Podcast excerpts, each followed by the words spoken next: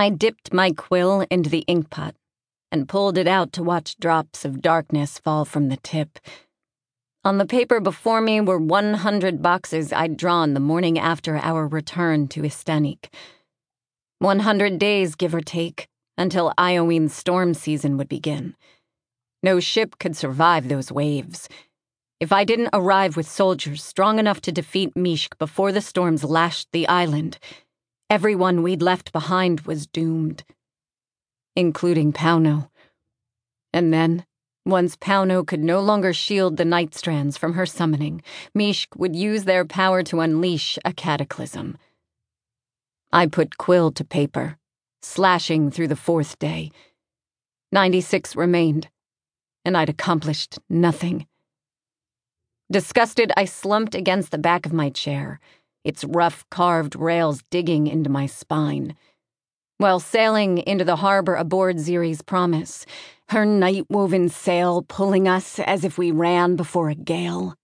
I'd never imagined it would be so difficult to rally support. The Trader Council hadn't even agreed to see me. Captain Altok and Mistress Niralit were busy explaining the failed Nocturnai to half the city. Rav had disappeared into his trader house to deal with his mother and brother. And I sat at home laying plans with fading hope my efforts could succeed. Pauno was counting on me. Though they didn't know it, everyone in the Kirild Islands was counting on me. Something had to change. I was done being polite. But first, I had visits to make. Taking a deep breath, I rapped lightly at Pauno's Nan's door. Even though I'd seen her briefly at the waterfront when we'd returned, she hadn't answered my knock when I'd tried to visit her the next morning. And I'd been so busy in the following days. Still, I felt guilty that I hadn't tried harder. Come in, she called, her words followed by an eruption of coughing. I flinched. That didn't sound healthy. Hi, Nan. Are you okay? I asked as I squeezed the latch and nudged the door open. Lilik! The old woman's face lit. Another hacking cough shook her, and she cleared her throat as she waved me in. I'm so sorry I didn't come sooner. It's been. I trailed off. No excuse was good enough. Sit, child. She smiled, patting the armchair beside her rocker her eyes were still watering from the coughing fit. The cough. Is this new? I asked. It's nothing, she said, waving away my question. Just the damp spell we had last week. Despite her attempts to sound forceful, I heard the airy weakness in her voice. I curled my toes inside my shoes. It was just like Nan to pretend nothing was wrong. Glancing around the room, I noticed that the lamps were unlit. Sunlight streamed through the single window, lighting a square of threadbare rug. For most people, that would be plenty of light, but not for Nan. As long as I'd known her, she'd burned lamps in dozens of colors, day and night. I used to go home with headaches from the smell of the lamp oils. Hasn't anyone been helping you, Nan? I thought Pauno hired someone. I clasped the sea opal pendant that Captain Altok had refused to accept as collateral for the coin he loaned Pauno. A healer and her daughter came every day at first, checked on me and brought groceries, but I asked them to stop visiting so much. It's tiring for an old woman to make conversation with strangers. What about Jarrett? She smiled.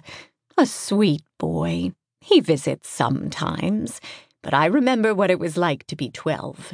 I only let him in when the weather's too foul for play. Or work, more like it.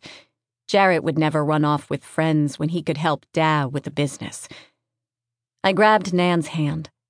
Her skin was tissue thin over the bones. Would you like me to light your lamps? Nan's lip quivered as she shook her head. I've had them put out. It just doesn't seem right for me to be surrounded with light while Pauno is. while he's up there in the long night. Oh, Nan. I'm so sorry. On the waterfront, I'd told her about Pauno's sacrifice. She understood, or at least she claimed to understand. But the situation was still my responsibility. She patted my hand. It's not your fault, Lilik. I'm going back for him, I swear. I've sat outside Trader Council Hall every day since we returned. I know. Katriki told me. Cold flooded my chest. She was here? Nan nodded, a hint of a smile on her lips. Pauno and a trader girl. I was surprised to learn he'd snared her. All these years I thought the two of you would end up together someday. But anyway, she seemed kind, pretty. I couldn't believe it. How horrible was I?